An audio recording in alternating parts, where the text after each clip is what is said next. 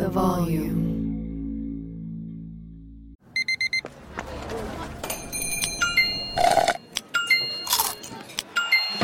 With your Amex card, entertainment benefits like special ticket access and pre-sales to select campus events while supplies last, make every tap music to your ears.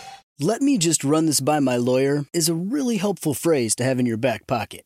Legal Shield has been giving legal peace of mind for over 50 years. They connect you to a vetted law firm in your state for an affordable monthly fee. Want an experienced set of eyes on a contract's fine print? Or you finally want to get that will done? Legal Shield has a dedicated group of lawyers who have your back, no matter what the future brings. Sign up today at LegalShield.com forward slash iHeart. PPLSI does not provide legal representation or advice. See a plan for complete terms. Hi, let's talk about Pro Plan Sport.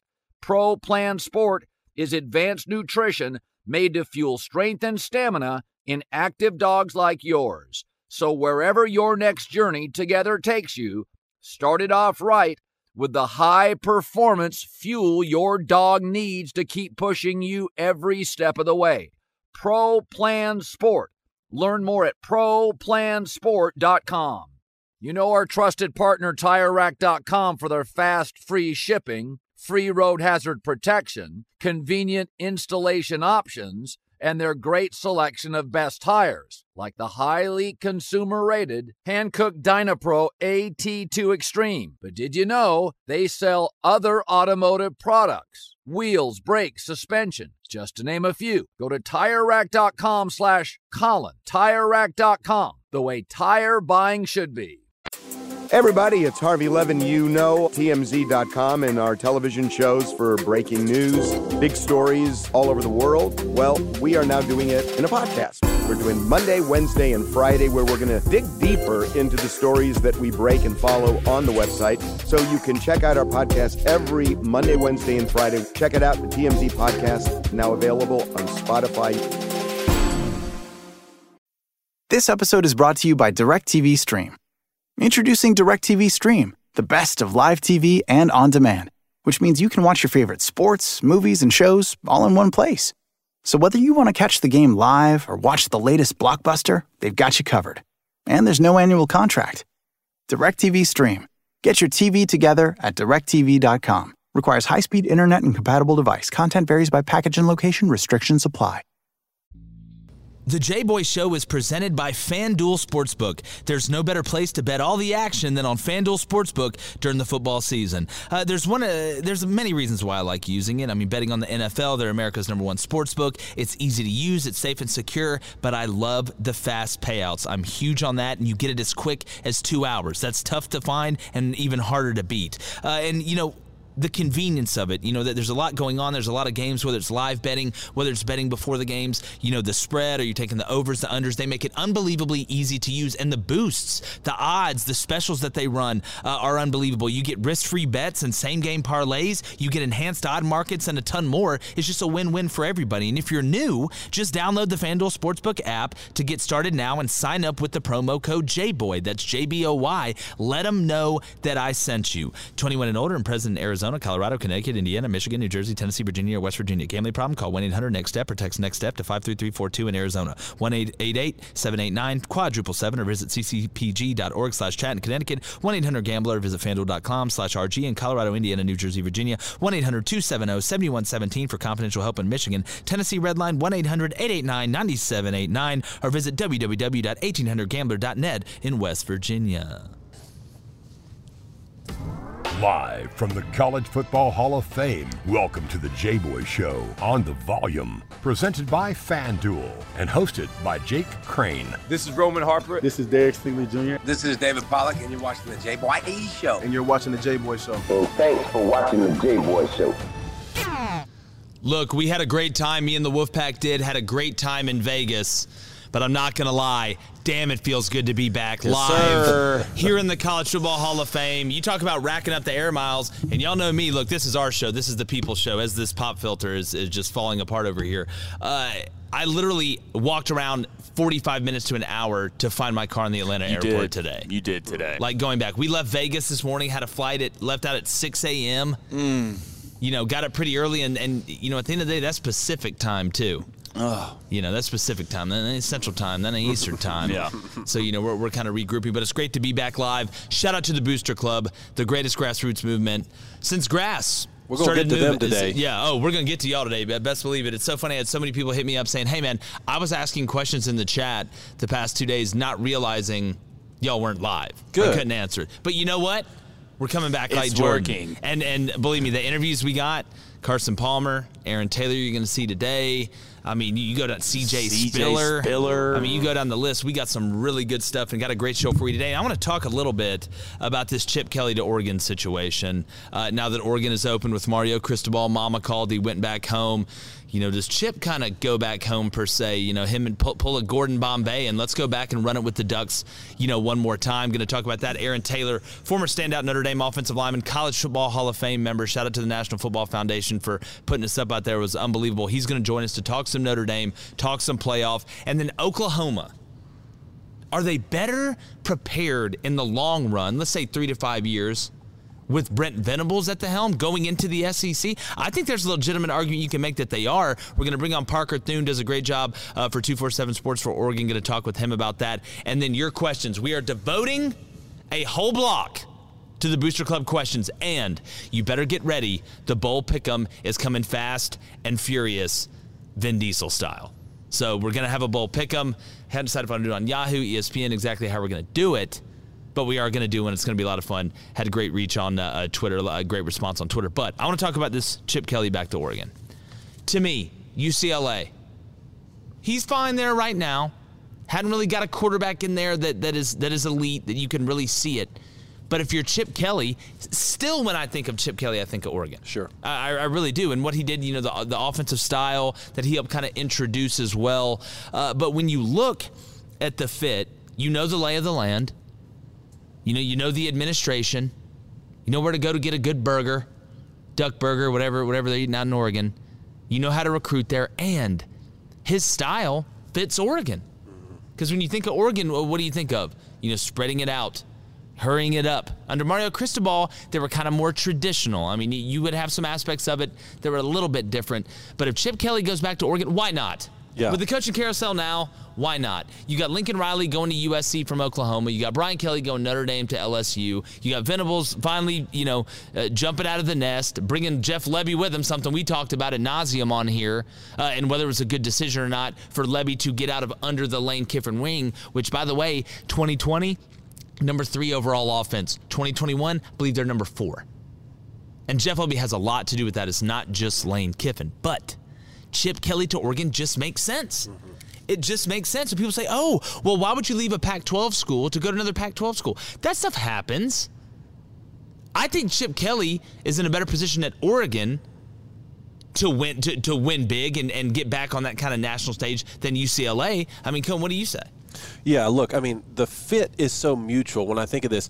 The the as well as the past performance, right? Like Chip Kelly hasn't really done a whole lot to, to write home about since he left mm-hmm. Oregon, and really vice versa. I mean, Oregon hasn't done better than they had done under Chip Kelly, right? So it's sort of like to me, it brings to mind the Bobby Petrino Louisville situation, right? Yeah, Where yeah. it's like, yeah, you I would have that. loved it if the next person came in and just blew it out of the water, and you don't have to go back to a former coach that you had, but it kind of worked with Louisville a little bit. You had Bobby Petrino the first time. He left for greener pastures, realized they actually weren't greener, and came home. Could have a similar situation here with Chip Kelly. And maybe that's just what he needs to sort of ignite that magic that he had that first time because they, this was, I thought this was the best season that he has had since he left Oregon, right? This Yeah. UCLA Yeah, team. I agree. You could see the pieces are starting to get put together, and maybe that's uh, perfect timing to yeah, go and, home. And but no, you know, Chip Kelly is is not an elite recruiter. Like like he's he's not. He's just not a guy that's going to go out there and beat Nick Saban and Kirby Smart and even Mario Cristobal and these guys on the trail. He's not. Uh, he's a guy that, that is going to you know obviously retreat uh, treat recruits right. Uh, he's going to bring in guys that that you know are uh, lean offensively. You feel like with Chip Kelly, it's obviously he's an offensive guy. He kind of leans offensively.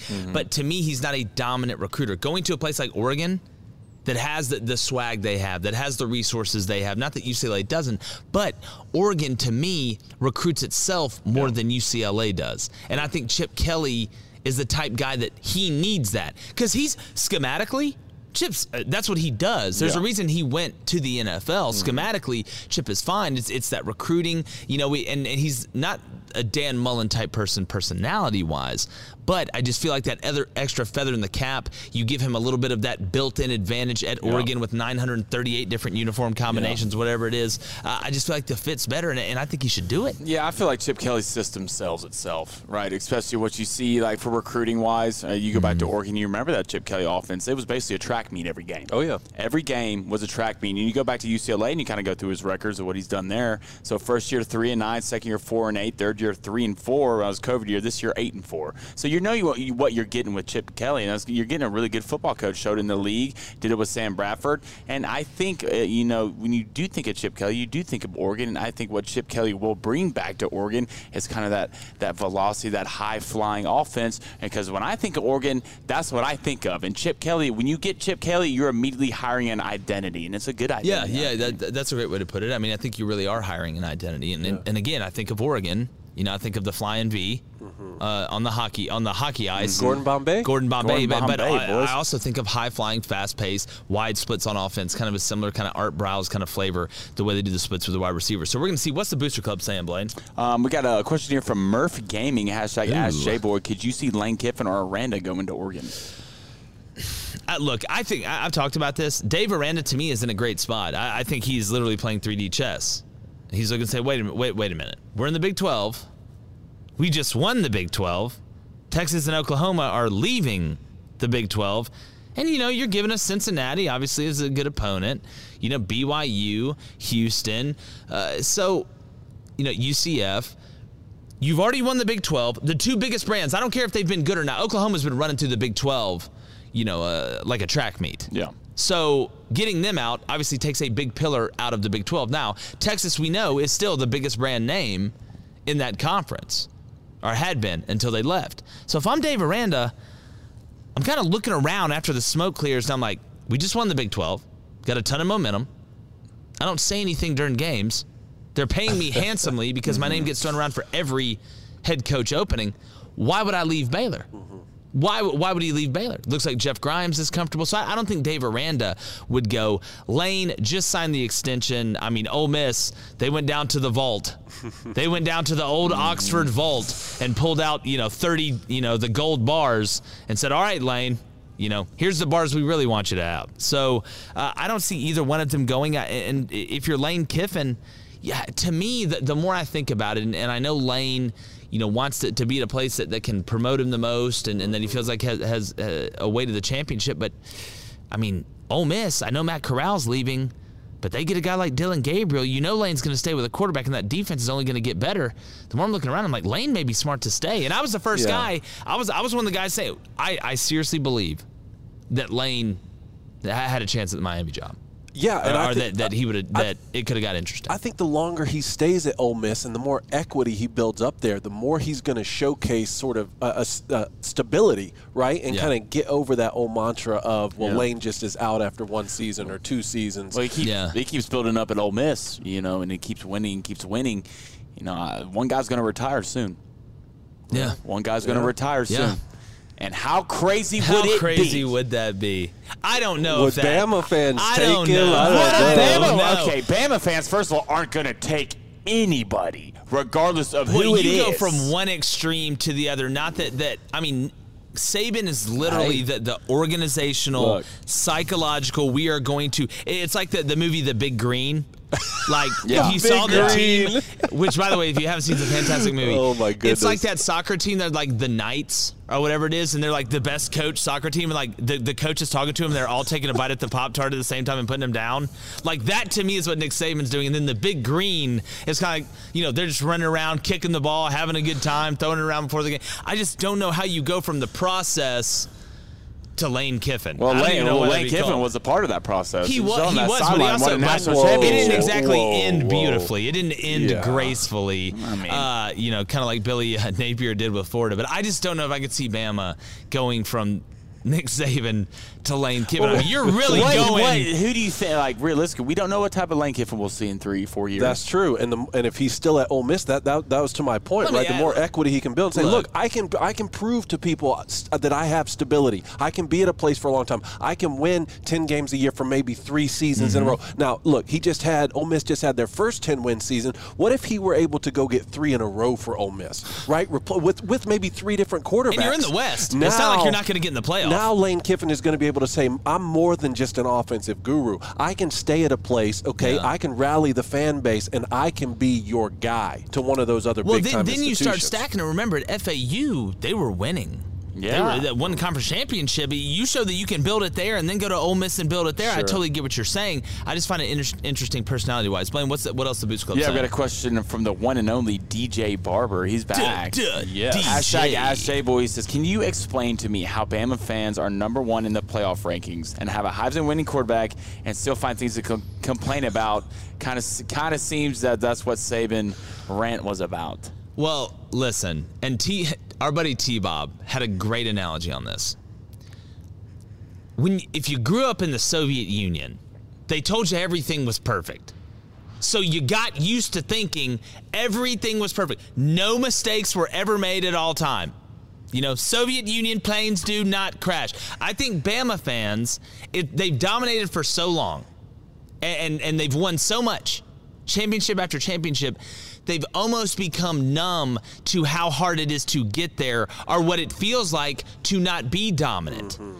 And and you have, I, I think you have half the fan base that is worried about coming back down to earth, so they want to continue to put as much pressure and keep trying to apply that pressure. But what Nick Saban is saying is like, I really don't. It's like when Doctor Evil looked at Scott when when Scott wanted to kill Austin Powers. He's like, why don't we just get a gun and shoot Austin Powers right here instead of closing the doors and putting him behind that layer? And he looks at him. He's like, you know what, Scott? You just don't get it, do you? you don't. You don't. The, it's so hard, and, and I believe Aaron Taylor talks about this coming up. It's so hard to consistently win big in today's game at a place that's in the SEC, and then you look at college football and everything that's that's changing, the way it's evolved. Think about the way Nick Saban's teams were dominating five, six, seven years ago compared to the way they're dominating now. Think about how the game has changed. But and, and look, Alabama's one of the most passionate fan bases, and it's great for college football. It's ju- it's great for college football when Alabama's good, but it gets to a point when you're complaining like about being number one, like stop, like stop, because it's it's not a good look. I know It's, not. a good look. It's one of the byproducts of setting a standard so high And hitting the stand and, hitting, hitting, it the standard. of the time that now you can't even fumble the ball once. You can't fumble Oh, the ball you- yeah. or fire them all. Yeah. I mean, we live around Listen, them. We I know got a them. video We of my them. girlfriend. If you've watched the show, she wanted to fire everybody on Alabama staff after the for- Yeah. first quarter at A&M. Guys, they I'll tell you scored. what. They average up giving up 19 points a game, last year. Unacceptable. Fire, Fire Golding. Pete Golding. Fire, fire Everyone Golding. fire Fire Pete Golding. Hey, but 99 point, no, no, 100% of every team that's ever played a sport would love to have that problem. Let's set the That's standard a- so you know, high. You want to know a high class problem? That's a high class where the standard's so high, and maybe that's the trick. Don't ever Maybe- fumble. Don't you ever yeah, fumble or jump off if you fumble, you're gone. Don't Transfer you jump portal. off sides. Yeah, I love Transfer it. Set portal. the standard Yeah. transfer No, I mean, look, portal. yeah. Like what's his And- name and- in uh, the the Dr Pepper commercial? Oh yeah, yeah, yeah. yeah. I know you're Rico, Rico. Rico. Yeah, Rico's time is It's now. now. It's like, hey, y'all need a punter. I didn't see much upside for Rico. Yeah. I didn't either. You know, I heard he wasn't really committed to the team there in Fansville State. Uh, but all right, Blaine, one more from the Booster Club. Got a question here from Chris Reinhardt. What's up, Chris? Ooh, Lionheart? Ask J Boy. Should we start considering Jimbo Fisher as a top elite recruiter if he finishes this class the way it's looking like he will? Well, uh, my thing is it's about stacking them, right? We talk about wins. You want to be successful, you stack wins. You want to eat a lot of chips, chips, you stack Pringles. You want to be considered a great recruiter, you stack great recruiting class on great recruiting class. That's what he's doing. This this is going to be the best one. They're not done yet. And they're not done yet. And that's why when and everybody uh, before the season I was like, well, next 3 to 5 years, I'm looking at A&M as a problem.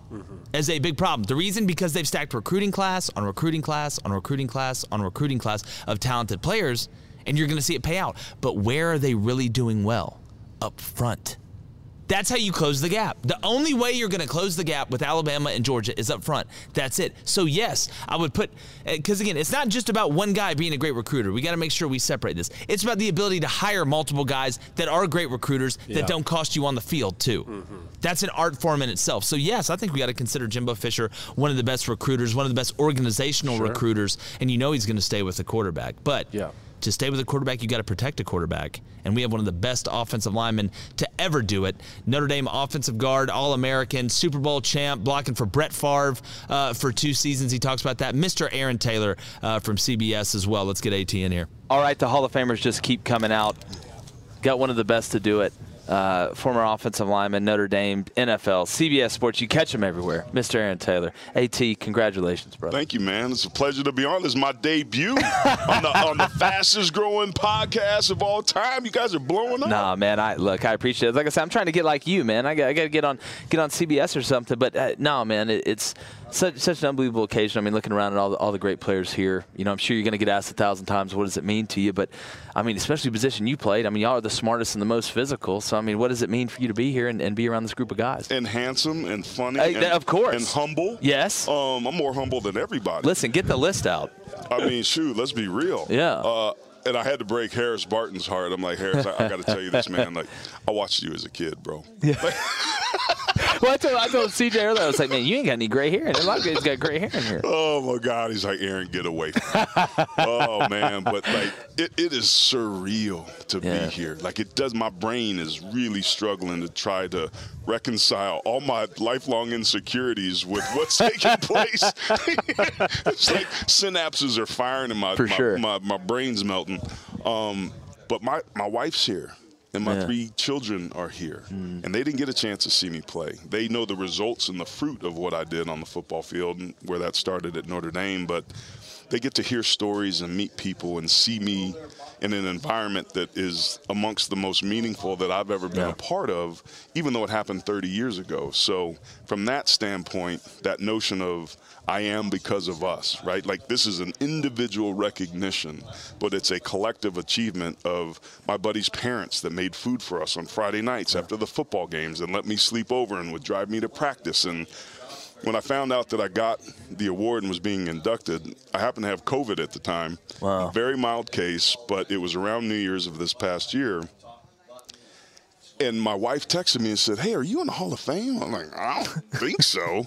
I just opened this box and it's got a real nice football with your name on it. And I, mm. it says Hall of Fame. I was like, Girl, FaceTime me. Yeah, right Let me now. see that right I need to know. Yeah, FaceTime me. and she FaceTimed me, and, and there it was in the box, and it was like, damn. Yeah. And that's when it hit me. And the first thing I did, Jay, was write down every person, place, and thing that contributed to that moment. And I started getting on the phone because I had two weeks where I had to be For by sure, myself yeah. and watch some wild card football. But that's There you go. another side. And I started calling people, and I was having three and four hour conversations with people I haven't talked in to 20 Man, years. that's what it's about, though. And, and that is what it's about. And, and football is a consummate team sport. And it's so weird to me that we recognize individual greatness when we really should be celebrating the collective accomplishments of what this game is is given. And I'm an old old lineman, and I'm old school in that thinking. But it truly is the best sport that's been ever created because we learn things in this sport Yeah. we just can't learn any other way.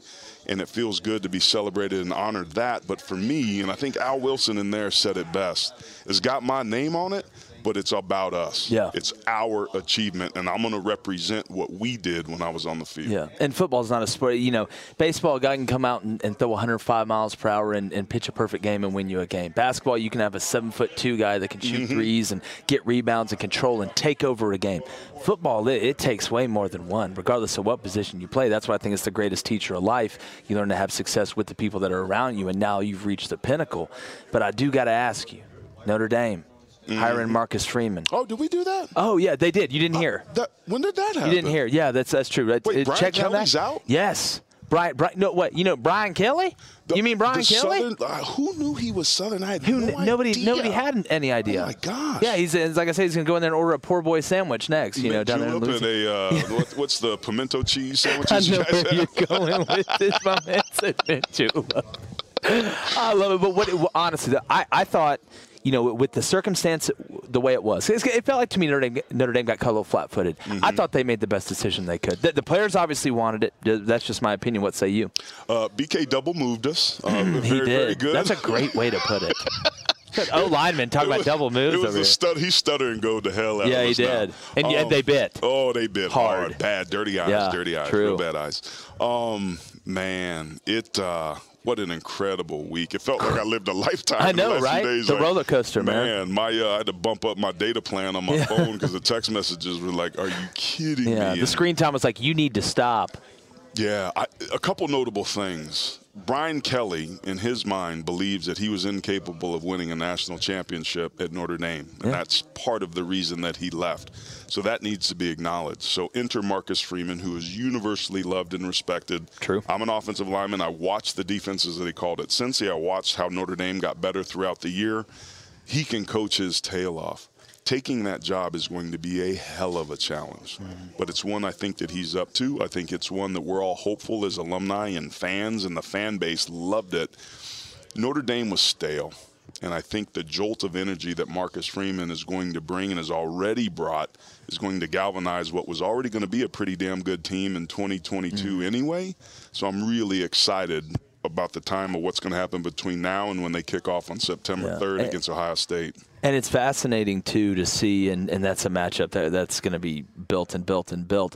But it's fascinating to see two these young coaches. And I'm not a big guy that's on age. I mean, Nick Saban took over at Alabama when he was 57. You got Lincoln Riley taking over when he was 33. I- If you're good at what you do, you're good at what you do. But it, it's seeming to me like college football coaching is starting to become a young man's game a little bit uh, around the country. But I do want to ask you, while I got you here, the playoff, 14 playoff, Cincy, Bama, Georgia, Michigan. Think they got it right? I do think they got it right, especially with the way we saw championship weekend go down. Yeah. Cincinnati was a very good football team. They that bore itself out throughout the season. They were the the team that beat a good Notre Dame team that got better as the season went along. Alabama, everybody had them on the mount, you know, on the mat for being dead. And once again, Nick Saban proved Mm. Like he's the goat, man. Yeah. Like, and if Kirby can't beat that team with this team, what's he got to do to try to beat Alabama? Like, that's the the other story that really going into it. I said, if it doesn't happen this year, will it ever happen? Yeah, well, look, a lot of people have been asking that, but my thing, as an offensive lineman, I know you watched that game. You watch, and I know guys get up for different games, but it's not like Alabama didn't get up for the Iron Bowl. And I know they moved some guys around, had a chance, I guess, to get a little bit healthier. But when you watch the way that Alabama's offensive line, especially the right side, operated against Auburn, who doesn't have the catch Georgia has, and then to see the way that they rebounded and played against Georgia, halfway through the second quarter, Dan Lanning said, "All right, I'm gonna have to bring pressure." Then halfway through the third quarter, he goes, "We can't get pressure with six. How did that? How does that turnaround happen so quickly? Alabama's offensive line this year represents what we saw at the Joe Moore Award universally across the. Great the award, board. by the way, that you Thank started, man. The inconsistency of looking like world beaters in week one and falling apart in week two, looking Mm-hmm. great in week three. We saw that all season long, struggling all the way through week six, getting better and finishing strong. We hadn't ever seen anything like it. And Alabama's performance in the SEC championship game against a front seven that I haven't seen in a decade and a half in college football, including the great ones we've seen at Alabama, they shut them out. Shut them out. There wasn't a TE or an ET stunt that they didn't pass off or square. It was phenomenal. It was actually hard to believe, and I think that's an indictment a little bit on Georgia. When you look at rivalry games, they're different animals. They You- are. You can Alabama in in Auburn, the Iron Bowl. That's a unique animal, but the true mark of greatness is what Nick Saban and the Alabama Crimson Tide were able to do, which was flush that really tough performance with four overtimes and rise to the occasion when you need to be at your best. That's what poise is, being at your Yep. best when your best is needed. And Alabama's offensive line the SC championship game was something like I've never seen. It was phenomenal. It was. And remarkable how quickly they turned around, how they looked against Auburn compared to what they did to Georgia. And you know, I guess you could say Mississippi State, but but I look in in you know every one of the big games. To me, it's really one of the few games where Alabama put it together in all three phases, and that's how Georgia's really been beating people is playing complementary football in a year where nobody is consistent. And how about Billy O'Brien and his play calling? How about Bryce and, and, and him being able to, to check and get rid of it? It, it was it all came together when it needed to, and that doesn't happen by itself. And mm-hmm. I think that that often gets lost when we look at the Jimmies and the Joes and the creatures and the measurables when we're getting ready for the draft and looking at Yeah. Will Anderson and what he can do, and you know, blah blah blah blah blah. It it. The way that they put that together, Jay, is unbelievable, and I don't think people appreciate it. I don't think all they the do fan, either. The fan bases expect it; they all want it for their school, but it's like it's a unicorn. It people like being like I won a Super Bowl in Green Bay. I blocked for Brett Favre for two of his three MVP years. We Mm-hmm. were arguably better in 1997, the year after we won our first Super Bowl, when we lost to Denver, Yeah. than we were the year before. People do not appreciate how hard it is to repeat Yeah. because of the human nature element that comes in, and Saban has nailed it. And he's nailed it for almost two decades now, and it's why he's the greatest college football coach that's ever existed. I mean, it's a, he's a psychological savant when it comes Yep. down to it, and it's hard. And, and kids change, you know. It's uh, different recruiting classes. When he was recruiting 15 years ago, that's a different type of person than you're recruiting now. And he's been able to evolve like they've been able to evolve, and they love him and they believe in him. But I do got to ask you before you go, the Joe Moore Award. You started goes to the best offensive line in the country. One of my favorite awards because if you're, I've never seen a championship team, Aaron, that wasn't good up front. That's right. We uh, we didn't invent the offensive line, but we did finally create a way to recognize It's its greatness. it's, it's amazing. It, this was an inconsistent year, and we're in the process right now of determining who the finalists are as we sit here on December 7th in 2021. The thing I think that really stands out the most is this, in you know, unquestioned relationship between good offensive line play and successful football teams. If you want to be a good team, you have to be tough in the trenches. It's still a game of blocking and, tackling. Mm-hmm. And I think the offensive line, when they have the ability to set the tone and it's done well, teams roll. And I think we're probably going to see that this year as well. Definitely. Well, I'm excited to see it. I got to get you back on the show again. Let's I know it's your it, man. debut, but man, you knocked it out Let's of the park. I'm not surprised you're a Hall of Famer. That's what you do. But congrats again, brother. Appreciate you, man. You guys got some 3X merch on your oh, site? Oh, we do. I mean, tell, tell me about what what's the first thing I should rock and buy Oh, listen, I'm a big hoodies guy. That's just me. Now we have, you know, multiple different colors. Also, we've got this camo J Boy Show win the water cooler logo. That personally is the dopest thing we have on there. But you go to thejboyshow.com, you go to the shop. We need to do a jersey swap. We, we need to do something. We need to do something. Uh, I, I'll send you just a whole box full. It's 3X. I mean, man, Yeah. you, you look like you still play AT. Bruh, I could get hurt in a pillow fight right now. I don't- I tell you, I don't know about all that. I don't now. know, man. Man, I, I travel with an inflatable mattress. That's where I'm at in my life right now. That's, that's, that's real talk right there. But no, man, great stuff, and, and couldn't happen to a better guy, man. We got to do this again for real. Appreciate it. Let's do it. I appreciate you, brother. Definitely. Aaron could still play. Don't, don't let him Don't fool let you. him fool you. I've seen the man in person. Like he could really still play. No, we appreciate Aaron Kamani, and he makes some good points. I mean, you look at the juice behind uh, Marcus Freeman. I do want to get to this Brent Venables hire in a minute. We got Parker Thune uh, from Oklahoma's 247 Sports Site coming in uh, soon as well. What's the Booster Club saying, Blaine? Got a question here from the one and only David Heron, a true OG Ooh. booster. Hashtag AskJBoy. He says, if slash when Bama beats Cincinnati by three scores, does that hurt the case for expanding the playoffs? No, I, well, again, look, I think people are dug in on either side on this. They're going to believe what they want to believe. But I, I could make the argument that to me, it goes back to what I've been saying about the par- the parody. And look, I know there's been a lot of parody this year. I get it, right? I get it. We, we've talked about it ad nauseam on this show. But the ability to get more teams in, to give them the ability to go to the big time recruits, not just the wide receivers and the DBs and the quarterbacks, the offensive linemen and the defense linemen, where the game is won and lost, where Alabama and Georgia have been the monopoly guys, had a monopoly uh, over all the big time line, and being able to say, hey, listen, you can make a great business decision if you come here too. We can put you in front of the same eyes and have that same valuable tape at the end of the year as the Alabamas, as the Georgias, if you come here. And I think you'll see that kind of uh, as an evening out. So to me, I I think this game, this, this is like a glass ceiling breaker. Like to me, if Cincinnati loses by 28, it'll make me feel a lot better because that's what we've been talking about the whole time. You know, we're definitely going to have uh, our, our buddy Timmy B on to talk about the, the whole Cincinnati Bama situation. Look, you know. he's not going to come on here, you elitist. Yeah, oh yeah, that's true. I am an elitist, but you know the goalposts have kind of been moved a little bit for, for some for some of those guys that, that were kind of talking about the Cincinnati Bama thing. But that's why we hit the record button. And Yes. that will live forever. What what did they say in Superbad?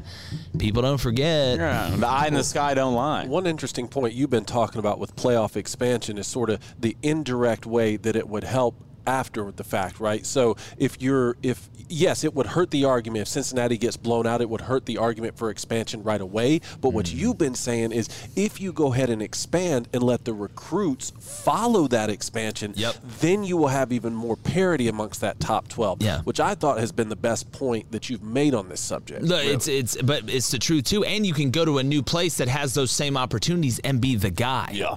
You know, Bama, Bama's had the guys. Like they're still getting them. Georgia's had the guys. They're still getting them. Ohio State's had the guys. They're still getting them. But you can go to a new place and be the guy. You know, what was the coolest car before the Corvette came out? I don't know. I couldn't tell you. I can tell you how cool the Corvette is.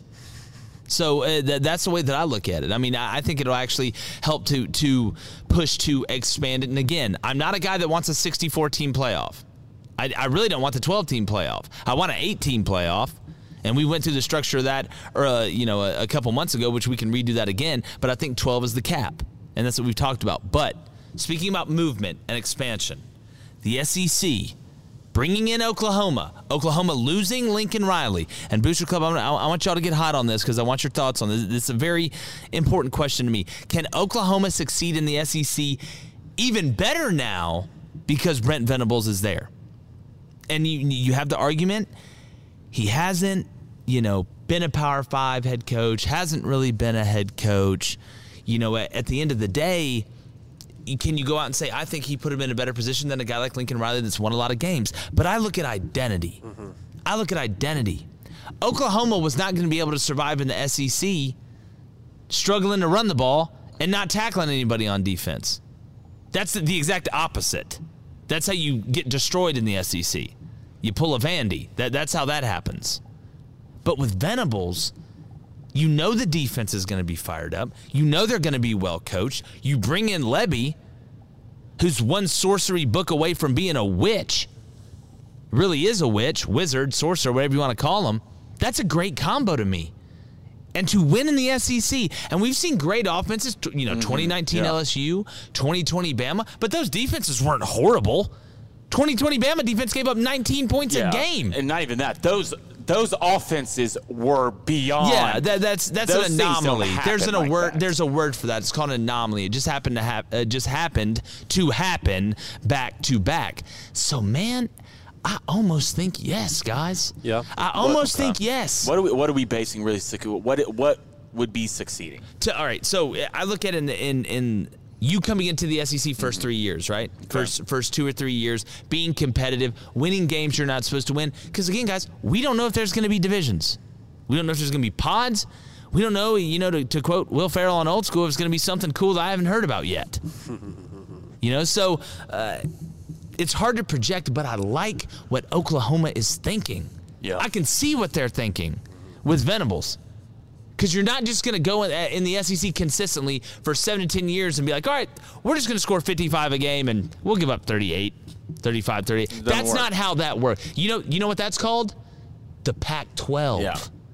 That's what that's called. The Big 12. They saw in the playoffs. That's what that called. They got to the playoffs. That's exactly And let's not forget how behind the eight ball Oklahoma was in terms of their search, right? I mean, their coach leaves for. USC, who got months and months of a head start. sure. LSU got months and months of a head start. All of a sudden, their head coach leaves. I mean, we talked about this supply and demand. The demand is very, very high. Yeah. Okay, the supply wasn't there. They go get a coach not only of this caliber, but someone who's been there for over a decade, Mm-hmm. served as the co-DC and the DC. I think it's a fantastic hire. I realize that he has he does not have head coaching experience, but I think that again, what we were talking about with recruits following, will Oklahoma coming to the SEC get some of these kids who are going to be top level recruits to say, well, now I can go play at Oklahoma and be in the SEC. I don't have to make that choice. Will that sort of follow Oklahoma with a defensive minded coach and a great OC? Look, they could Yeah. keep this train Yeah, rolling. I think man. I think if you're Oklahoma, you might have dodged a bullet on this. You really, I- I- you really I- may the have pulled a Keanu. The more I look at this, You may have pulled a Keanu. Yeah, the more I look at this, realistically, I think you got rid of a sheep and you got a wolf in there.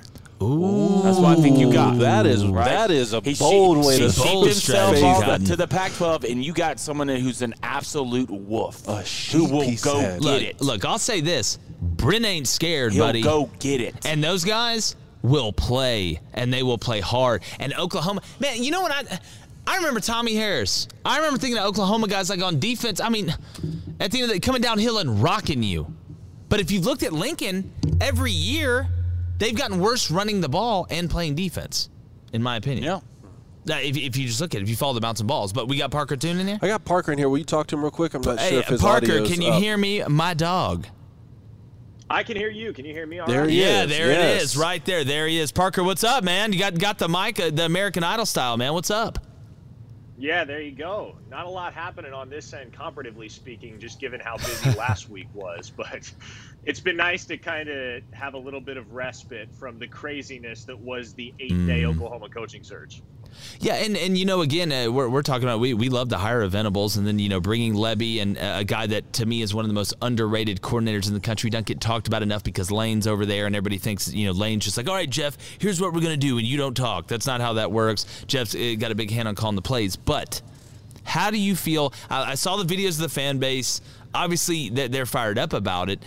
Kind of now that, that the the the smoke is kind of cleared. Overall thoughts on the hire?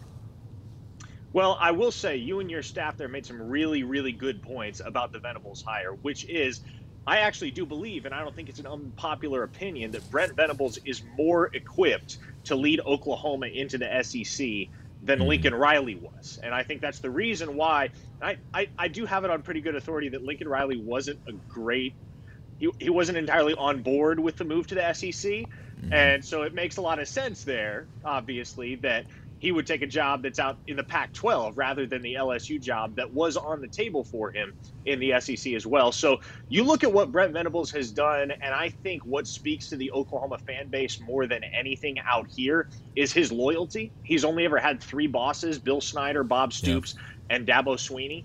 And he's turned down multiple head coaching offers over the years to remain the defensive coordinator at Oklahoma and then remain the defensive coordinator at Clemson. So I would not have imagined that a week and a half ago, anybody in the Oklahoma contingent, whether media or within the fan base, would be arguing that this was an upgrade for the Sooners from Lincoln Riley to Brent Venables. But I think, especially now that they've brought in Jeff Lebby as well, and you have potentially the most impactful defensive coordinator in the country, now your head coach, and you have one of the fastest rising offensive coordinators in mm-hmm. the country. You pay him $2 million a year to come back home to the place that he graduated from and serve as your OC and primary play caller.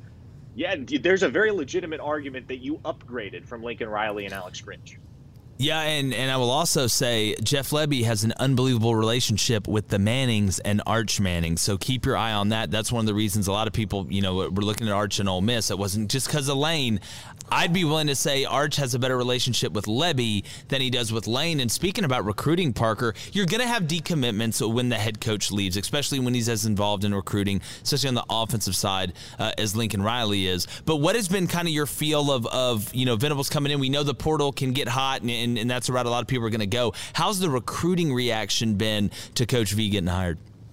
Well, I think that's going to be the interesting thing to watch in the days and weeks ahead because obviously, as I stated before, I think as you prepare for the move to the SEC, Brent Venables is more equipped as a coach to make that transition for Oklahoma than Lincoln Riley was. But the one thing about Lincoln Riley, especially as of late over the last eight to nine months, was that dude was recruiting out of his mind. I mean, Mhm. Oklahoma was on a heater in terms of recruiting, both in the 2022 class and the 2023 cycle, where they had far and away the top class in the nation. You've seen, I believe, we're up to nine decommitments now in the immediate aftermath of Lincoln Riley's departure, and Brent Venables has yet to secure his first commitment as head coach at Oklahoma. So we know that Brent Venables is a tremendous recruiter as well. And the way the way I best heard it described from somebody that knew Brent Venables while he was at Oklahoma is that guy can talk a seed out of a watermelon. That's how good of a recruiter he is. So there's there's a lot of optimism that things are going to reverse course in time in terms of recruiting, but the thing about Brent Venables, couple things of note here. One, he's not a huge fan of using the transfer portal. And I think that was the culture that was instilled at Clemson under Dabo Yep. Swinney. Was you know historically they have not taken all that many transfers via the portal. They have not JUCO made that either. a priority. JUCO either, Parker. Exactly. JUCO either. Exactly. They have they have not made that a priority the way that a lot of other schools uh, on their same level have. Also, Brent Venables is the type of guy that you know he's not like that staff out there at Missouri where they're going to offer everybody that would even give them the time of day, right? He's very very intentional with the offers that he does give out. And in general, just about anybody that receives an offer has a committable offer. So Venables has demonstrated that he's much more selective in his recruiting tactics than a lot of his peers in the coaching profession. So I don't know exactly how it's all going to shake out, particularly down the stretch here in 2022, and the fact that we're a week away now from early signing day. But in time, I think you will see Oklahoma regain a lot of the momentum that they've lost in the last week and a half on the recruiting trail. Yeah, and uh, Booster Club, uh, fire up a few questions here for Parker. I, I got one for you that, that you know, we've talked about the move to the SEC, and that's been a huge narrative with Oklahoma. How does the fan base feel about it? We know they've had a ton of success in the Big 12. How do the, how do the fans feel about Oklahoma going to the SEC and joining what has been, you know, the Optimus Prime of the Transformers of the college football realm?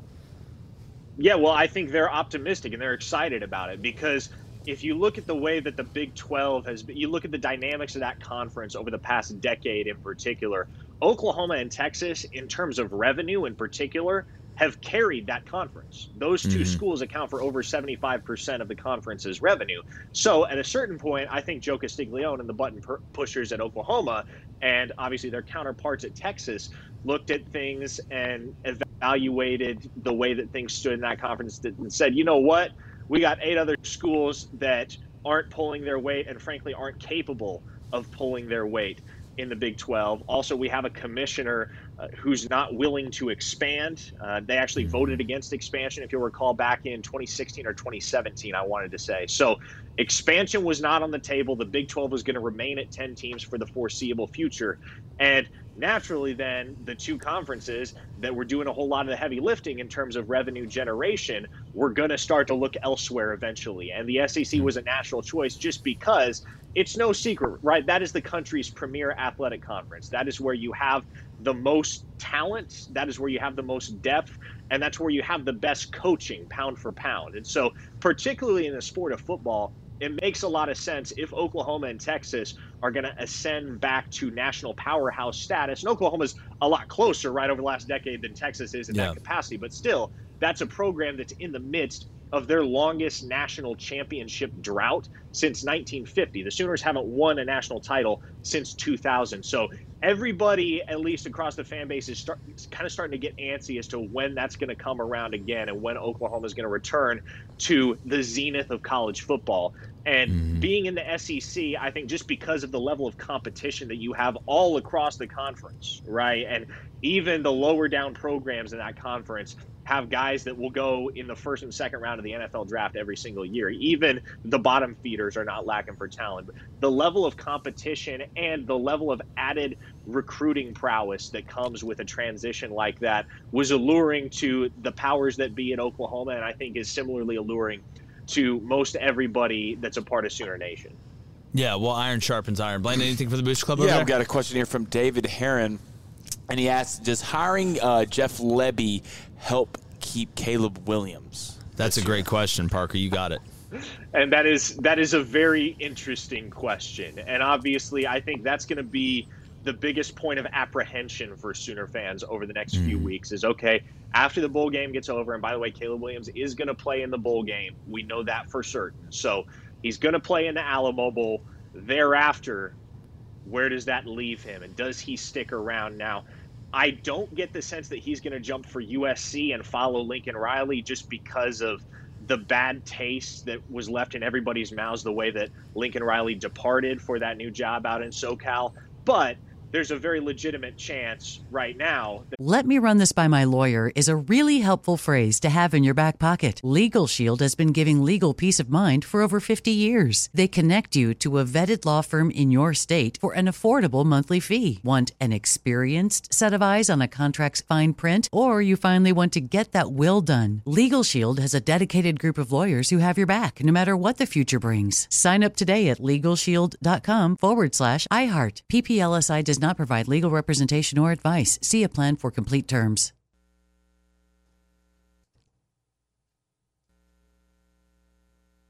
When you drive a vehicle so reliable it's backed by a 10 year, 100,000 mile limited warranty, you stop thinking about what you can't do and start doing what you never thought possible. Visit your local Kia dealer today to see what you're capable of in a vehicle that inspires confidence around every corner. Kia, movement that inspires. Call 800 333 4KIA for details. Always drive safely. Limited inventory available. Warranties include 10 year 100,000 mile powertrain and 5 year 60,000 mile basic. Warranties are limited. See retailer for details. The Nikki Glazer Podcast. Her roast of Tom Brady stole the show. Now she's talking about it on the latest episode of the Nikki Glazer Podcast. I said, Tell Tom Brady that I'm the Tom Brady of roasting. Lots of people roasted the GOAT, but only Nikki is still being talked about. Every time I refresh my DMs, it's 14 blue check marks of people I didn't even know who knew me are writing like paragraphs to me. Hear that in all episodes of the Nikki Glazer Podcast on America's number one podcast network, iHeart. Open your free iHeart app and search the Nikki Glazer Podcast to start listening. If you love sports and true crime, then there's a new podcast from executive producer Dan Patrick and hosted by me, Jay Harris, that you won't want to miss. Playing Dirty Sports Scandals. Each week, I'm squeezing the juiciest details from some of the biggest sports scandals ever. I'm talking Marcus Dixon, Olympic gymnastics, Cain Velasquez, salacious Super Bowl level scandals. Join me on the dark side of sports by listening to Playing Dirty Sports Scandals on the iHeartRadio app, Apple Podcasts, or wherever you get your podcasts. Caleb Williams could look elsewhere uh, to finish out his collegiate career. And particularly, you look at guys that are respected quarterback coaches, you know, the Chip Kellys and Lane Kiffins of the world, the guys that are on par or at least close to Lincoln Riley's status when it comes to their ability to develop quarterbacks. There are going to be a lot of those schools that make a play for Caleb Williams if he chose to enter the portal. That said, he has a lot of love for the University of Oklahoma. He recruited a lot of his good friends in the 2021 cycle to come to Oklahoma with him. And there's nobody that means more to the University of Oklahoma, both in terms of his performance on the field and his ability to recruit his peers than Caleb Williams. So Oklahoma is going to make every effort to keep Caleb Williams around. That said, I can't say it's a guarantee that he sticks around, but if you're asking me to put money down right now, I would say he stays at Oklahoma. This episode is brought to you by Simply. Simply by Frito Lay snacks have ingredients to feel good about with no artificial flavors or colors. So you can snack a little smarter this year without giving up your favorite snacks. Reveal what else you're never going to give up in 2022 for a chance to win $1,000. Official rules at nevergonnagiveit.up.com. No purchase necessary. Enter by February 27th, 2022. 17 plus 50 US DC and PR. This episode is brought to you by Death on the Nile, exclusively in theaters Friday. The greatest detective of all time, Hercule Poirot, returns to solve another deadly case. Join Poirot on a wild ride down the Nile River promising luxury, intrigue, and murder. Grab your friends and get ready to solve this murder mystery on the big screen, starring Kenneth Branagh and Gal Gadot. Premiering only in theaters Friday. Nice. Well, Parker, man, great stuff. Tell everybody where they can find your work. We're going to get you back on here every time we're talking Oklahoma. They're one of the teams in the headlines right now, not uh, foreign to Oklahoma and in the college football zenith, as you put it. But where can everybody find your work?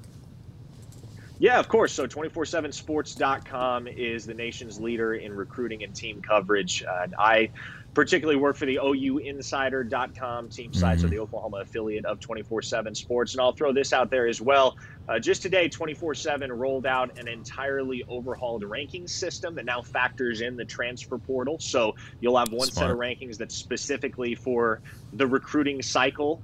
You'll Thank have you. one. Uh, You'll have one recruiting rankings, one set of rankings that's dedicated to the transfers, and you'll have one uh, set of rankings that is a proprietary algorithm that combines both. So if you're into recruiting and you care a lot about where your team ranks nationally in terms of the class that they're bringing in and now the transfers that they're bringing it in as well, uh, there is no place that has you covered like 24/7 Sports. So Yeah. head over there for comprehensive coverage of recruiting whoever your team may be.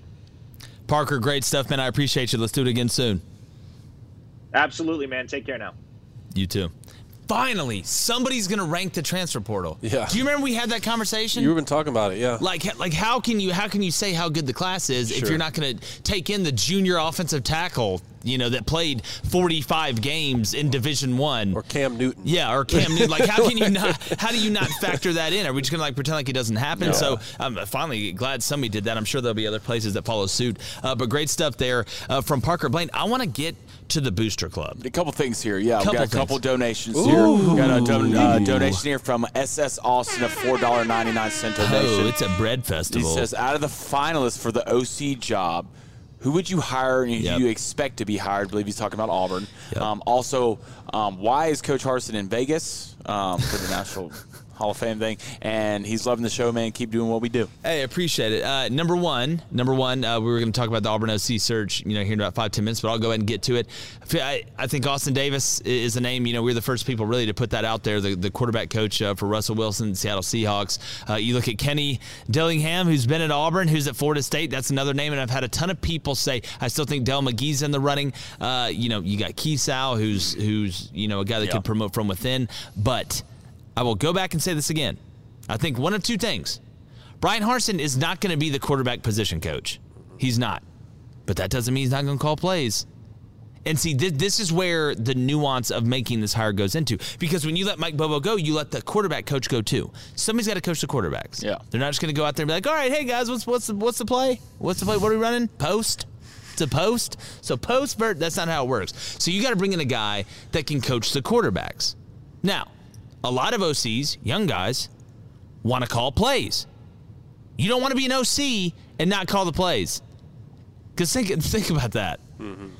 Everybody thinks it's your offense. You're getting blamed. And you're going to get blamed when it goes bad, but not get the credit when it goes good because you're not calling the plays. Exactly. That's a the tough spot to be in. And the people who would hire you, other coaches around the country, know the truth Yeah. if you're not calling the plays. So it's not like you, you can only get the blame and not any of the credit because the other people that may hire you for jobs are going to say, well, we know that Bryan Harsin Yeah. was calling those plays, but if things go poorly, all of the fan Yeah. base thinks you called the plays. You know where we've seen this movie before?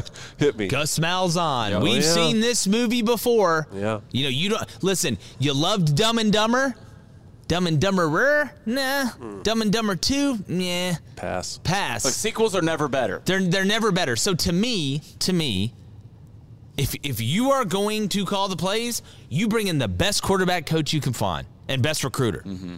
All right. I don't care if you got to get Dell McGee to go coach a quarterback. Dell could do it. Dude, it's Adele. He'll figure it out. Before you finish that, we did have a four dollar ninety nine donation from James Stalling. And he says, My, hold on though. My money's on Austin Davis. Go ahead. Okay, well, I was going to say this because this pertains to the same thing. Jay Boy, I love the show. I got Appreciate a it. question for you. Who will be the next offensive coordinator for Auburn? I listen. It, look, we just got back from Vegas, town of gambling. Parker just said if he had to put his money, he'd put it on Caleb Williams staying at Oklahoma. If I had to put my money on it and and put it in tiers, I'd put hundred on Austin Davis. Mm. Robin a Benji? I'd put fifty on Austin Davis, and then I'd put twenty five on Dillingham. I'll do it for half. Wow. You do it for I half. think we're gonna- Cody, you do it for half. I think we're gonna see- decision. I'll put a million on Yeah. David Cohn. I think we're going to see Caleb Williams and, and some purple and gold sooner or later. Yeah, and you know what? I we got to do the trash can thing this week. Yeah, we do. You get put in a trash can this week. Oh, I already got it all planned out. I mean, Oh, it's not- yeah, already good. have it all planned good, out. great, grand. But no, my, my money's on Austin Davis right now. But you know, it, you think head coaching searches are, are crazy? Like assistants, that's even crazier because the pool is a whole lot bigger than they are for head coaches. So you know, it's topsy turvy, this, that, and the other. But my money's on Austin Davis. What else we got from the Got a Boost Club? question from Mike and them. Hashtag Ask J Boy. He says, "Will Cone give another pregame speech to Michigan so I can bet the over?" The answer is yes. The, the answer is yes. It's ready to go, but you, you're not going to hear it for a little while. It's probably a 24 hour prior thing. Mm-hmm. Okay, Hey, you need that momentum. Is your you know? closet ready? Is your, Yeah. is your how ready is your how's ready Listen. the belts and the 'Cause khakis and the shoes? comes Ohio, Ohio week. Ohio week is only Yes, one week is. Long. You're okay, right. it's only one week long, so it only had to deal with the brunt of that for like seven days, right? Yeah. This I have a month to go. The claws is getting hammered. man. Wow. well, I'm just waiting to see. Obviously, you know your your wife, the the daughter of Richard Todd, you know, big time Alabama Mm-hmm. uh, quarterback, Alabama fan. Obviously, you. Michigan alum. What happens if Michigan and Bama plays in the title game? Like, what happens then? It's so funny. I got a call yesterday, and my father-in-law thinks that Will Anderson is just as good, if not better, than Aidan Hutchinson, and maybe should have been a Heisman finalist. I- look, and I uh, agree with whole, that. Their whole family was like, "Don't send David that. Don't send David." And we're just like, "David's not as sensitive as y'all think he is." I could tell him this kind of stuff, but here's the consensus in the household. okay, so you so this is what Darby said. Uh, well, Yeah, uh, you yeah, did- Sure, yeah, sure, sure, sure. It's a, it's one, one and two ranking, Yep. and if you both played in the national championship, it's it's it's it's good problems. What'd you say? First world High problems, class earlier? problems? High class Yeah. problems. Finally. Yeah, You know, I mean, they've been Finally, doing their thing. got a high They've been, what'd you say? They're the. USSR over here. we probably got a high class problem. It may be short lived. I need to soak it in. Yeah, no, it's, I can't wait to be that. I'm going to be over there just soaking. Speaking of soaking it in, I will be on the couch with a cold soda, just watching things go on. To answer his Blaine question, Nazium. yes, yes, there will be one coming. Mike and him, yes. All right, we got a five dollar donation from Stephen G. I love it. Oh, hey, real G's move in silence like, lasagna. Wow, looky there. He says, mm. "What school, who got a new head coach, will get to the playoffs first?" Ooh, This is a good one. Valid question. You're in your bag, Stephen. I want everybody to look at me.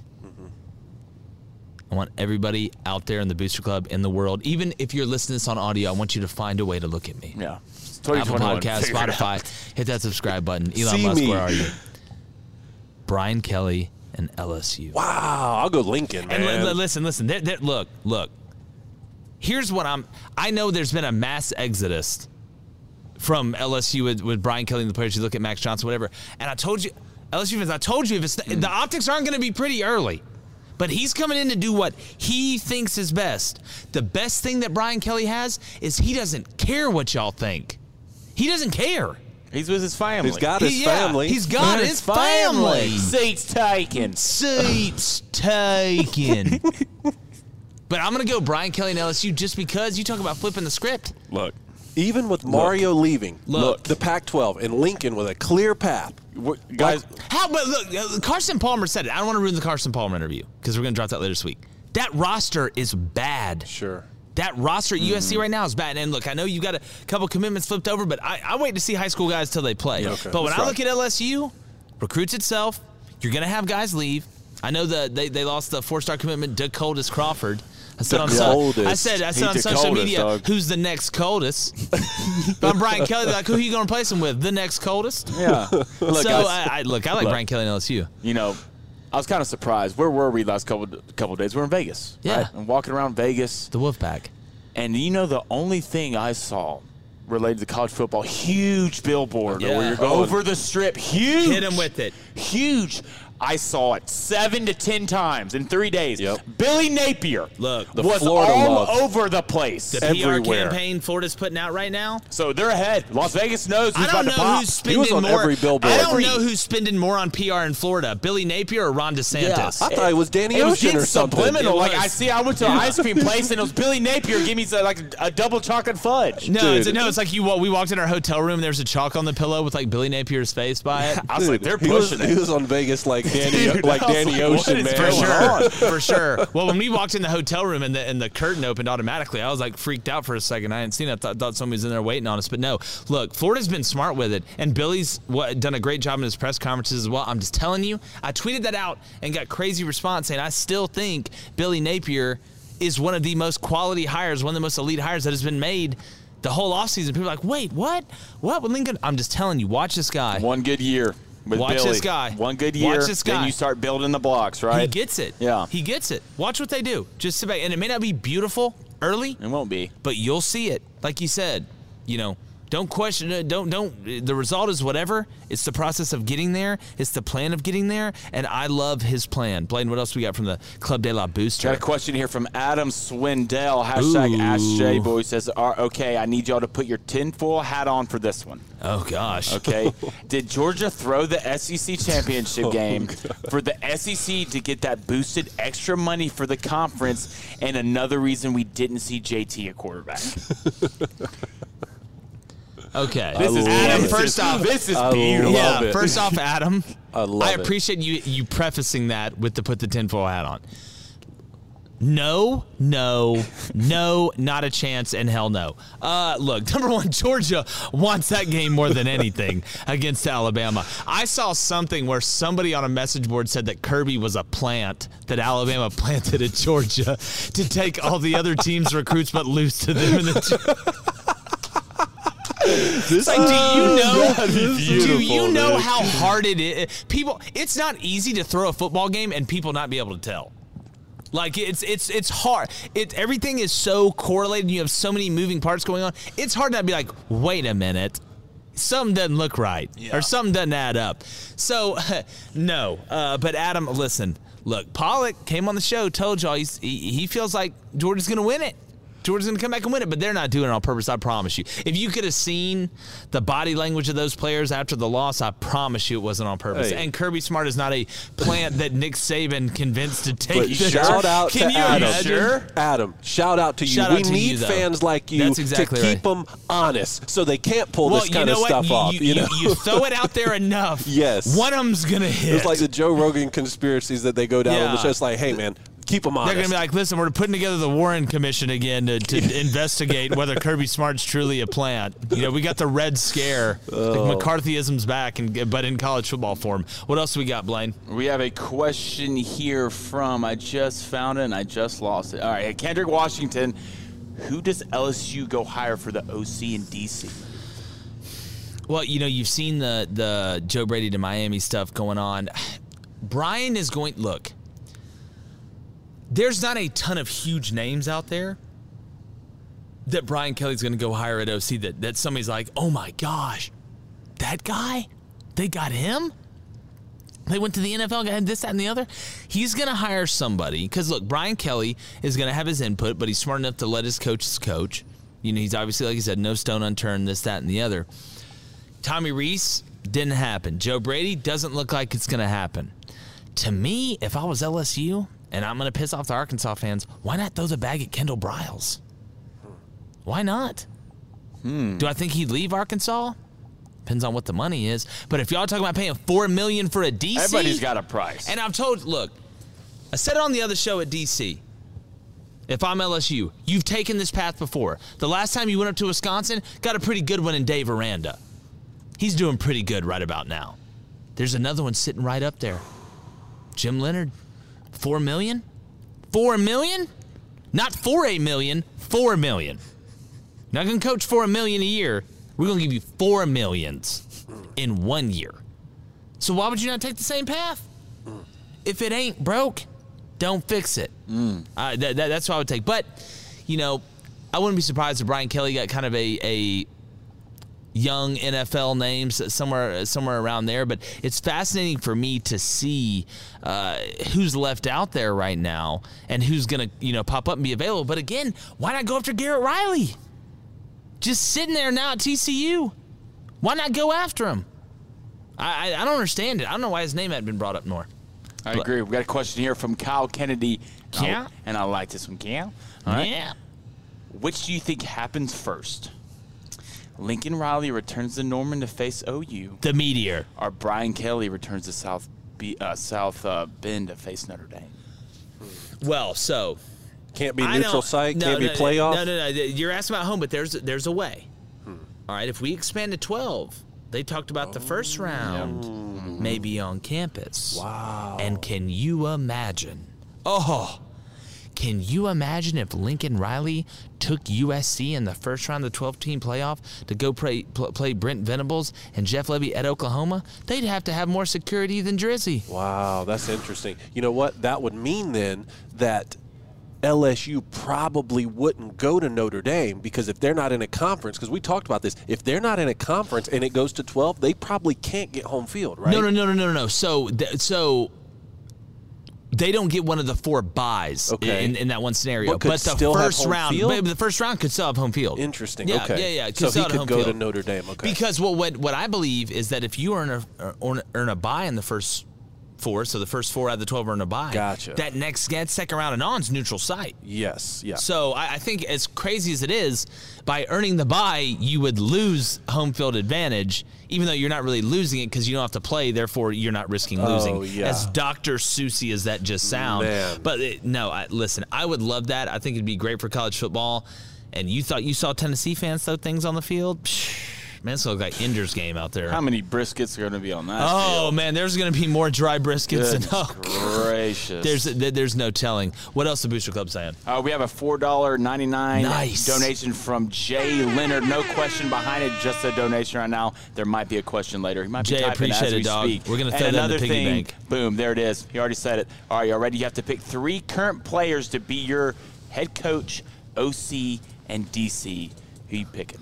DC, give me Grant Morgan from oh, I want to take Grant Morgan. All right, I'll go three. I'll go No, no, three. no. All right, No, so three three current players. Let's see it at quarterback, or excuse me, at uh, at OC. Man, this is a good one.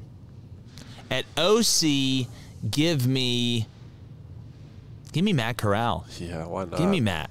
He's got the, the swag and, the, and some witch in him. You know, I almost want to go Bo Nix because he's seen I thought you were going to 18 say. Zeb, I thought you were offensive going to say coordinators. Zeb Noland. Zeb Noland. Zeb be a good Noland wouldn't be a bad one. He's already doing it Yeah, now I again. The Ja- the Jackie Moon Award winner uh, on the show. What was the other one? OCDC DC head coach. Head coach. You know what? Give me the Caliendo kid, the center at Western Michigan. I freaking love that guy.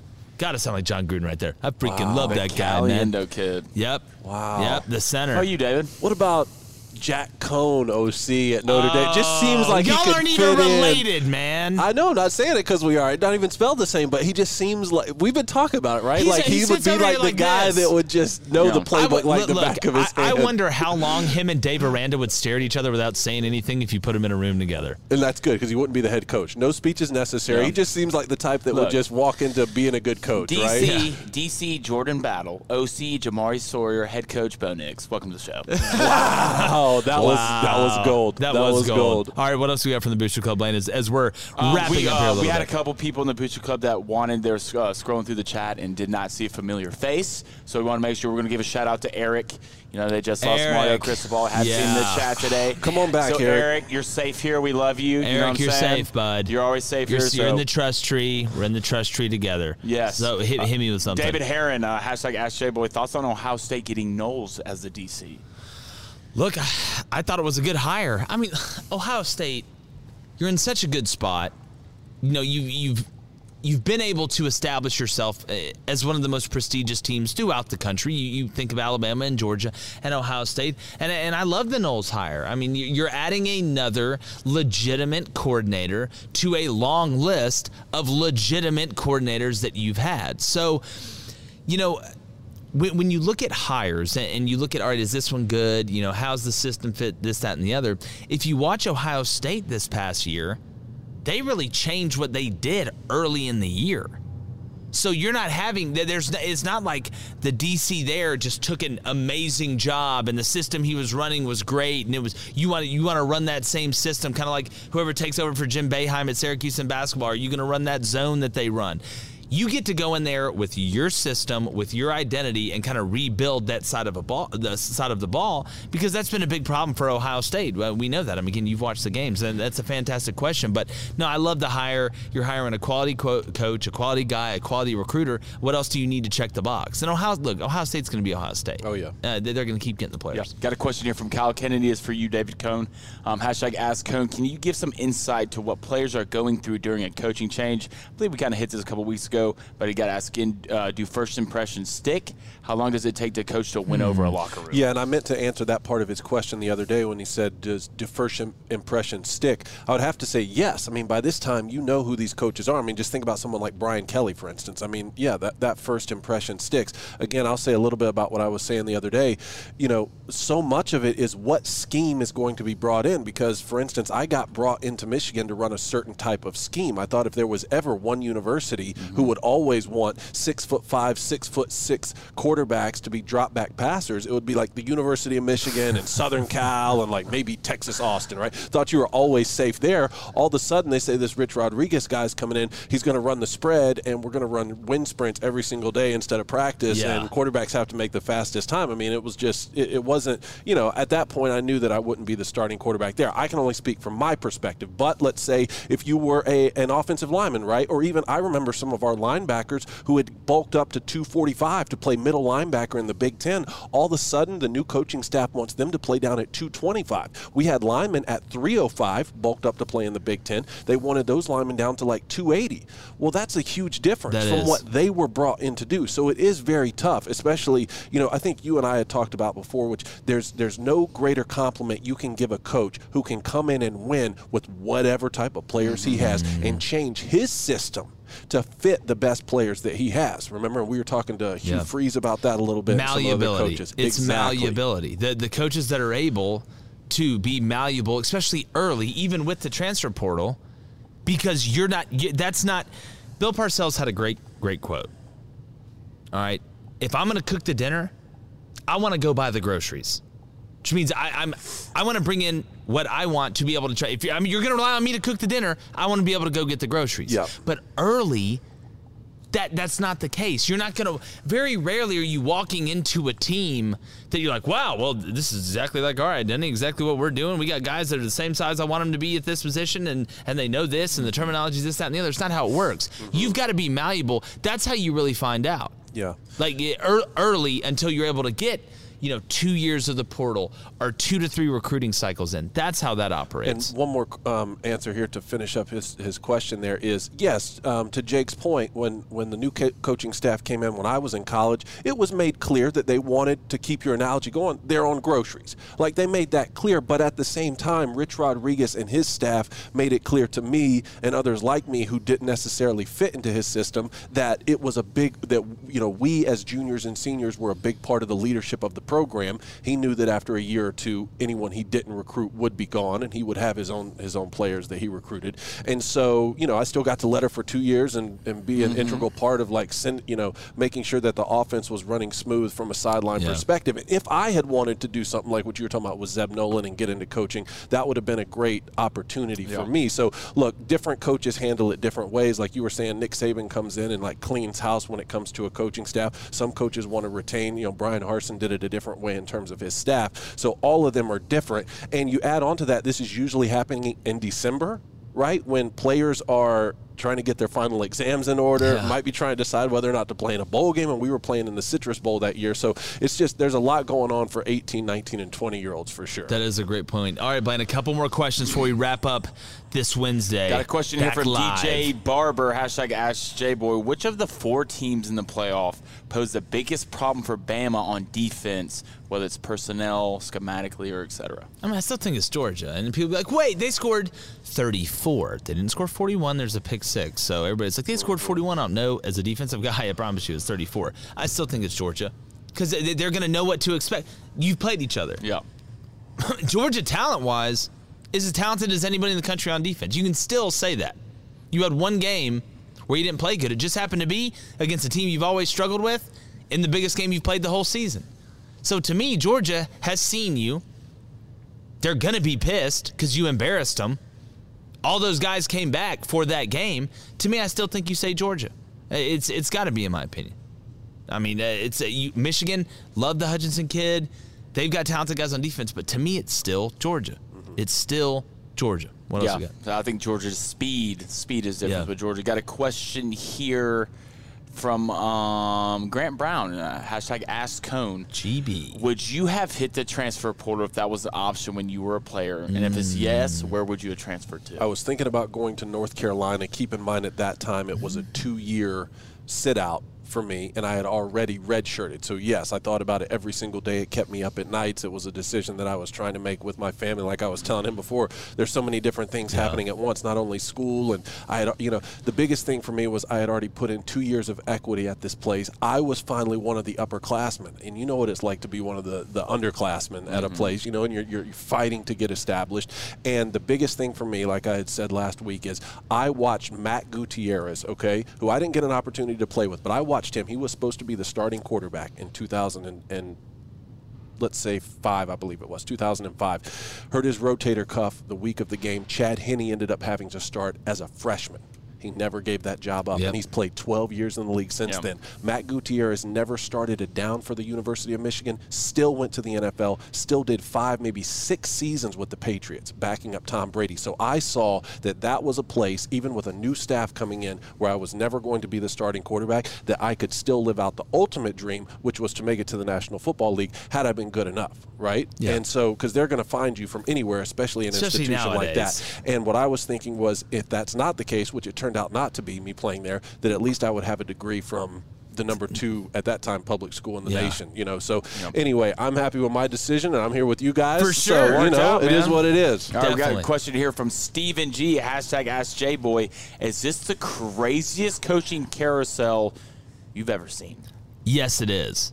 Uh, I mean, like I said, it's not a carousel. It's one of those teacup things that you know you hold Oh. on to for dear life at, at You the spin the fair. middle? Yeah, Yeah. uh, it's it's been wild because not just because there's movement. There's, always movement, but it's been from Notre Dame to LSU. It's been from Oklahoma to USC. It's been from Oregon to Miami. The- it's not a bunch of guys just totally upgrading them uh, themselves like Billy Napier, Napier, like going from a, a ULL to a Florida, you know, something like that. Uh, Marcus Freeman to Notre Dame, first head coaching job. So you've had kind of both ends of the spectrum, but the crazy part to me is that the the top end, the most movement we've seen has been from big time school to big time school, and what you're seeing is play out in real time.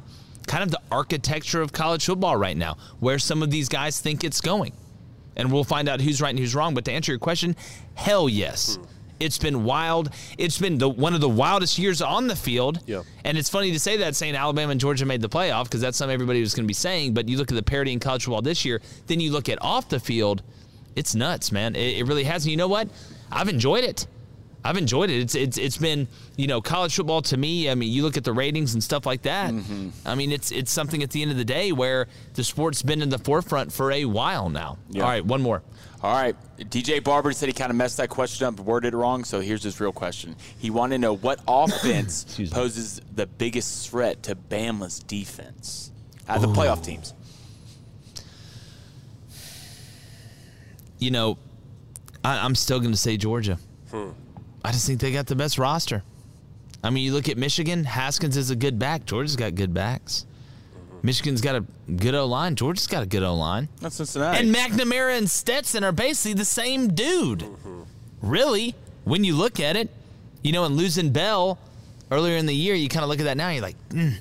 you know, that that's one of the guys you need, one of those game Yeah. breakers, one of those quick strike guys. But Cincinnati, no, Would you put Cincinnati over Michigan threat wise? No. Thank you. No.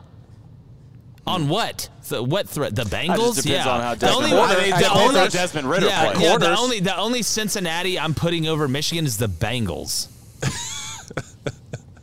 You talking about Burrow and the boys? It's not the Bearcats. Yeah, I take that. You could say, look, Sauce and, and them at corner are, are outstanding, Yes. but offensively, Michigan, they, Michigan's seen better than that. They ain't got Olave. They ain't got Wilson. They ain't, I mean, I, I to be honest with you, I'd take C.J. Stroud over Desmond Ridder. I think by the time No, for sure. said, well, by the- posing a threat to Bama's defense. yeah, but but what what I'm saying is I I was going off comparisons of who's played who. So w- when I'm looking at at Bama's defense, you know the way they played against Georgia was was extremely good, especially when they, when they were down ten. But I mean, I, I still got to go Georgia. Yeah, Why- no, why? no, I no, mean, I, I- no, I I agree with that. No, no, I agree Georgia for sure. I'm just going for the second and I mean, McNamara is not going to beat Alabama, th- throw Michigan to a win over Alabama. That's not happening. No, but I mean, turn on the hand the ball off, and what's Alabama been bad at this Well, year? uh, they weren't. look, Georgia's been pretty good at running the ball too. So, Mm-hmm. look, I, I would say, look, Georgia's the best team in the playoff outside Alabama, and I'm not going to say they're better than Alabama because Alabama beat them. I agree. I don't disagree with you on a lot of those points, but Georgia got their shot. Let's go. Let's go get our Yeah, shot. there we go. No, no, no, look, y'all are gonna- well, the funny part is y'all are going to get y'all shot against Georgia. Yeah, that's, and That's good, what we're going to and see. good. I mean, if you're a Jim Harbaugh staff right now, I mean, house you want to go. Come on, you want to go Yeah. play the best right Jim, now. wa- Jim walked in the 80s office like, you know what? You need to smile more. Did we officially? You can hear Jim shred- walking, but like from three, you Yeah, hear well, because he cleats, wears cleats those inside. cleats. Khaki shorts and cleats Did got my- to the playoff. Unbelievable. Did my old contract make the shredder yet? Yeah.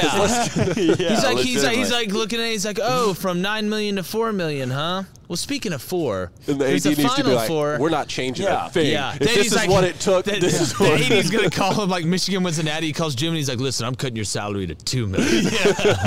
we may win the Super Bowl this year. Every fellas. every AD around the country is looking at Like, this like, cut their "Hmm, salary. Maybe what a great idea. Nebraska did it. Yeah. Yeah, Nebraska did it. They're I'm serious. something, dude. And now They're watch Scott. Frost. Scott Yeah. Frost going to come out next season and ball. That's exactly right. Exactly, because you go home and the wife's like, "Wait a minute, the check this month wasn't normally in our bank account what it was." Yeah, but we're going to win the Big Ten West. Yeah, she's like, I don't care. but no, we appreciate you guys. It's so good to be back live. Uh, we're going to be live tomorrow, Friday, obviously, as well. Uh, make sure you guys uh, keep spreading the word. Make sure you hit that subscribe button. Turn on the notifications. It's great to be back. Been a crazy day. Uh, flown more in the past couple days than we have in a while. But shout out to the Booster Club. Lane came back hot. Uh, I mean, they stay hot. They stay hot. They stay hot. It's just those things you put in your pocket. It's like a healthy step. during cold games.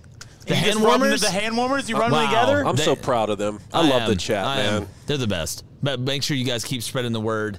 And I am going to go in the trash can at some point this week. Yes, I'm thinking. Uh, is it a Friday thing? I think it's. It's a a Friday. thought you had this thing. planned out. Yeah, I, got, well, I got it planned yeah. out. I just want to make sure that you know I'm going to throw it to you guys too. Make sure it's a team thing, right? Make sure everybody likes the schedule and how we do it. I appreciate All that. right, it's Yeah, gonna I be a appreciate cl- that, too. It's going to be a clean. Trash can. I'm just going going to keep stalling. Yeah. It's going to be a, Kick- it's going to be a clean door. trash can, right? It's not going to be like a. Well, I'm not jumping in something that's no, got you're like not a bunch jumping. of juices You're not going to jump in it. Yeah. I'm going to throw it on you. Okay, that's fine. We'll do that. That's fine. But like the rest of the, the pre-recorded shows for this week, we're going, going, gone.